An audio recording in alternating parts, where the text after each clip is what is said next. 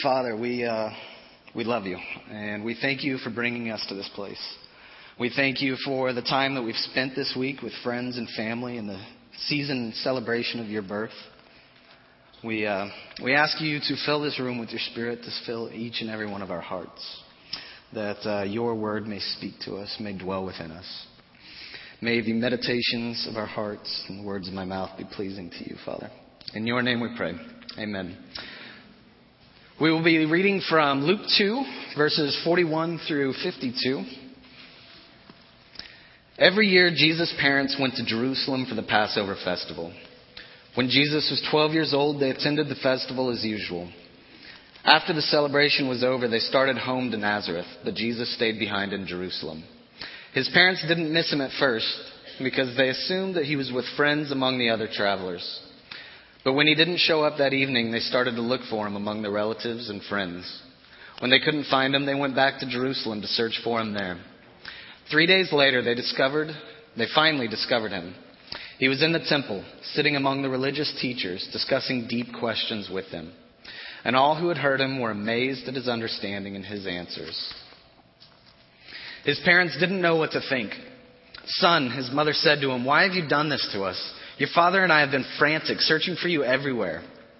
But why did you need to search? He asked. You should have known that I would be in my father's house. But they didn't understand what he meant. Then he returned to Nazareth with them, was obedient to them, and his mother stored all these things in her heart. So Jesus grew both in height and in wisdom, and he was loved by God and by all who knew him. These are the words of the Lord. When I uh, when I volunteered to preach this week, I was really excited about the scripture that I got.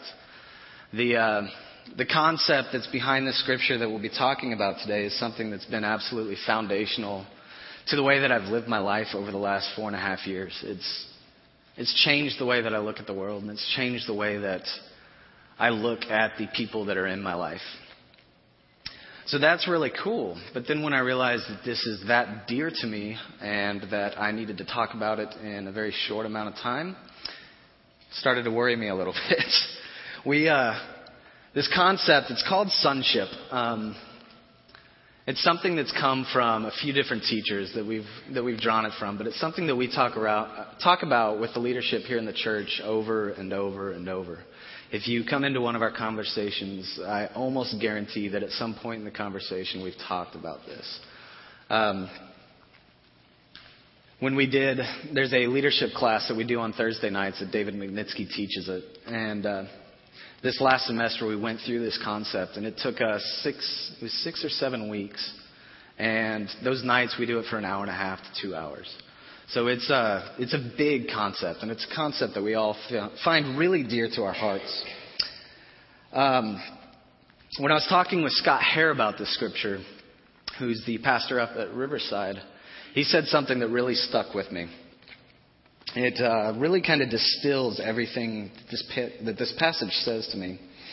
He said that in this passage, we begin to see Jesus' identity really begin to explode.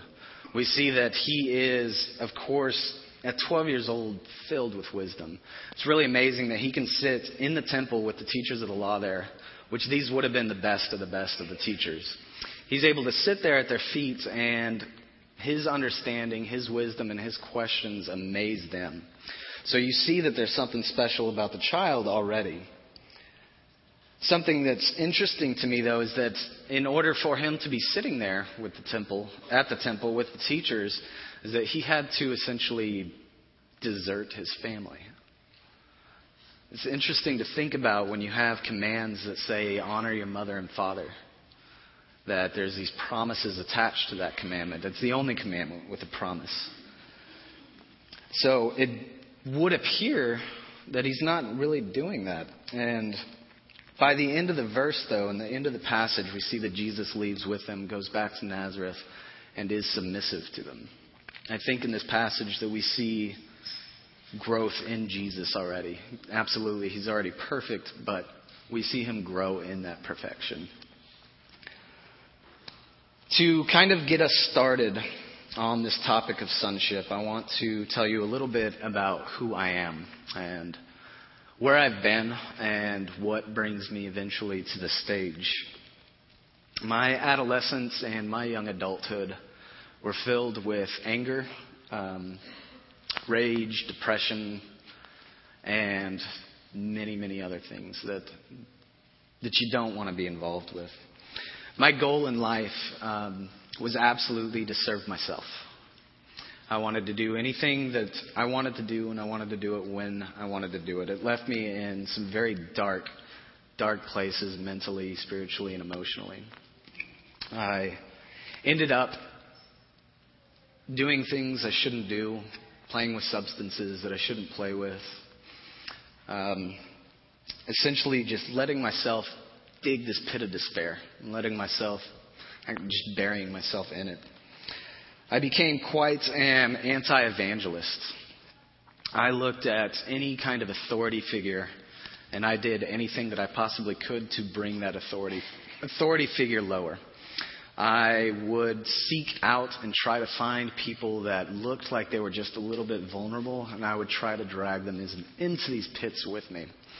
I really, really wasn't a pleasant person to be around.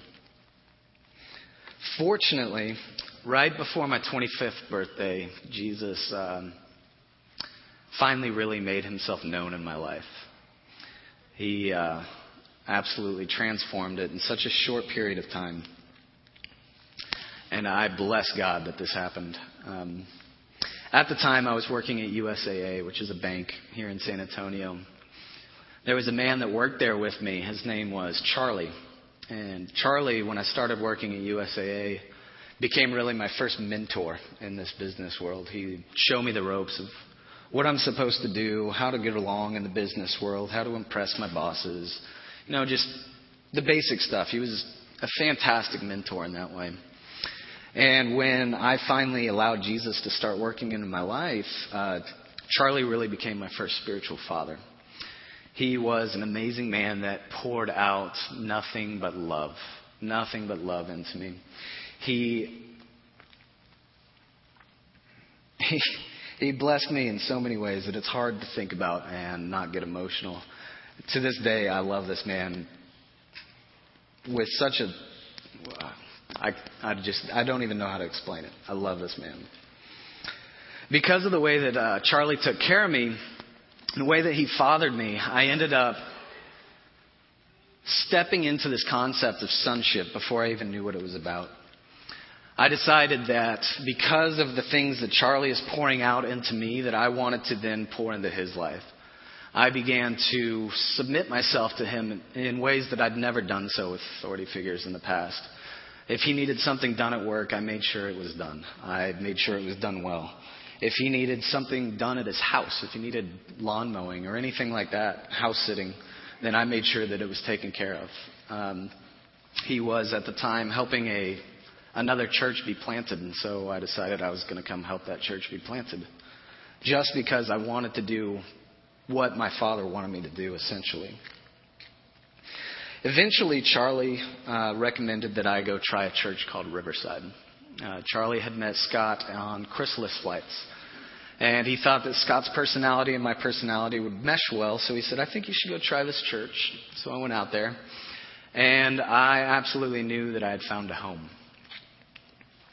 Shortly after that, I decided that it was time for me to be baptized. I wanted to be baptized. And before you're baptized out at Riverside, Scott interviews you. He has a one on one meeting with you. So this was my first real chance to get to know Scott, and we sat and talked for about an hour and a half. Towards the end of the time, he said, You seem like you're a little bit of a spontaneous person.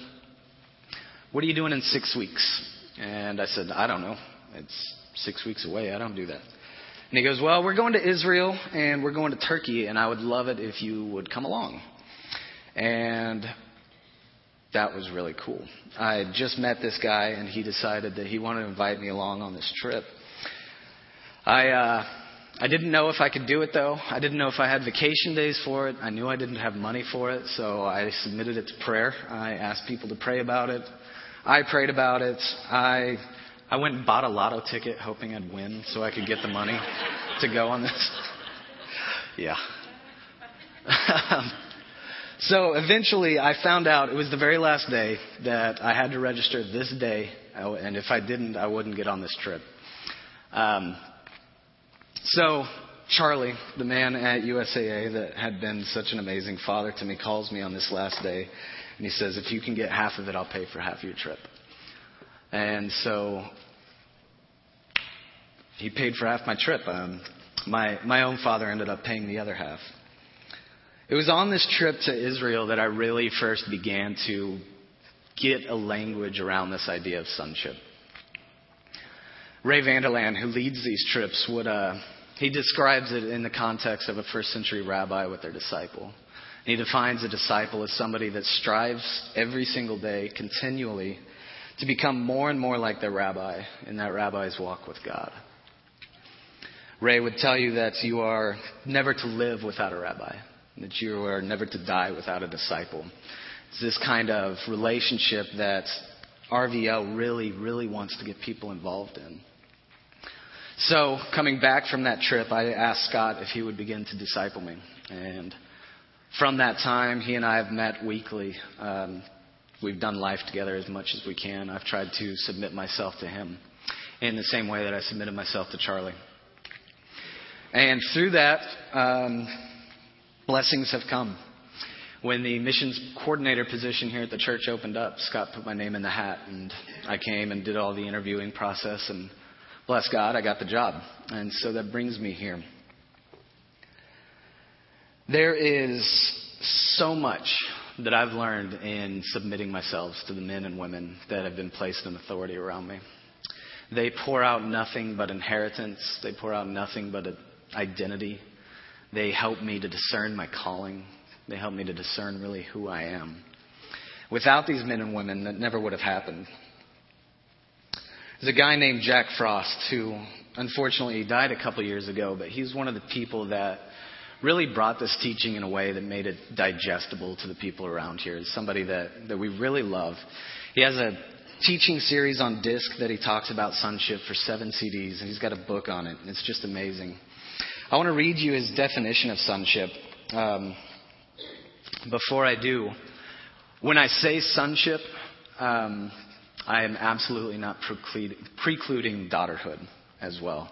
I say sonship because it's the way that Jack Frost talks about it, and Jack has his nice little joke about it. He says, If you ladies really don't like us calling it sonship, we apologize. But for all of eternity, all of us men are going to be known as the bride of Christ. So you're going to be all right. so Jack Frost defines sonship as a heart that feels at rest and secure in God's love. It believes it belongs.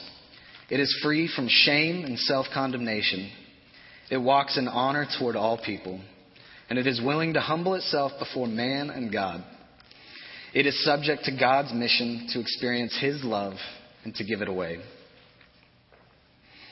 Our identity as Christians comes in this. The fact that we are children of God should be the foundation for everything else that we do. It is certainly not where it ends. What it means to be a child is that we're co heirs with Christ into the kingdom of God. We have resources and things available to us that we wouldn't even dream about if it weren't true. One of the interesting things that that I've learned through this, and because of my past and the way that I would deal, author- deal with authority then, what really surprised me is that I now see how God places authority figures in our, in our lives. That He has given the leaders around here a vision and a mission. What being a son to God means, means is that you want to be on God's mission, that you want to do your Father's mission. The way that the Father here has done that mission, or is, is, is fulfilling that mission, is that He places leaders over us. People like David Magnitsky, people like Michael Crocker, people like Will Mitchell. Um, these people He has anointed and He has appointed to be in this place. These are men that have a vision that God has given them, absolutely. And if I want to be on my Father's mission, on God's mission, then I need to begin to realize that it's their mission that I need to be under that it's submission to these men and women that are in authority here in the church. That's the way that I get to advance this kingdom of heaven. Ways to do that. Um, the best way to become a son or daughter to somebody in authority is just to ask them what you can do for them.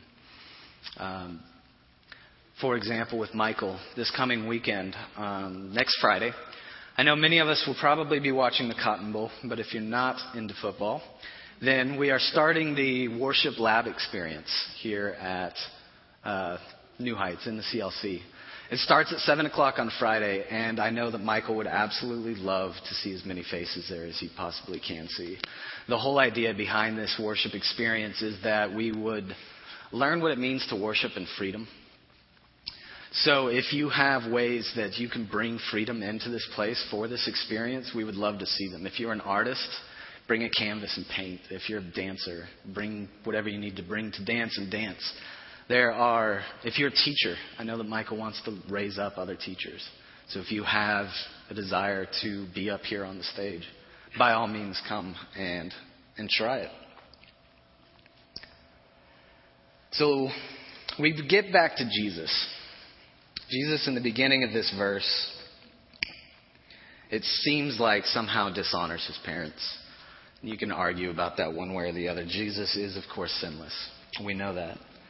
So we know that there's something here. He knows that he is after his father's mission. When his parents question about it, he says, Did you not know that I'd be in my father's house? Or in other translations, it says, Did you not know that I'd be about my father's business? He knows that he's on God's mission. I think what he realizes here in this passage, though, is that being a son to God also means being a son to his authorities here, specifically, obviously, his parents. He went back to Nazareth. He was submissive and obedient to his parents. So if you have not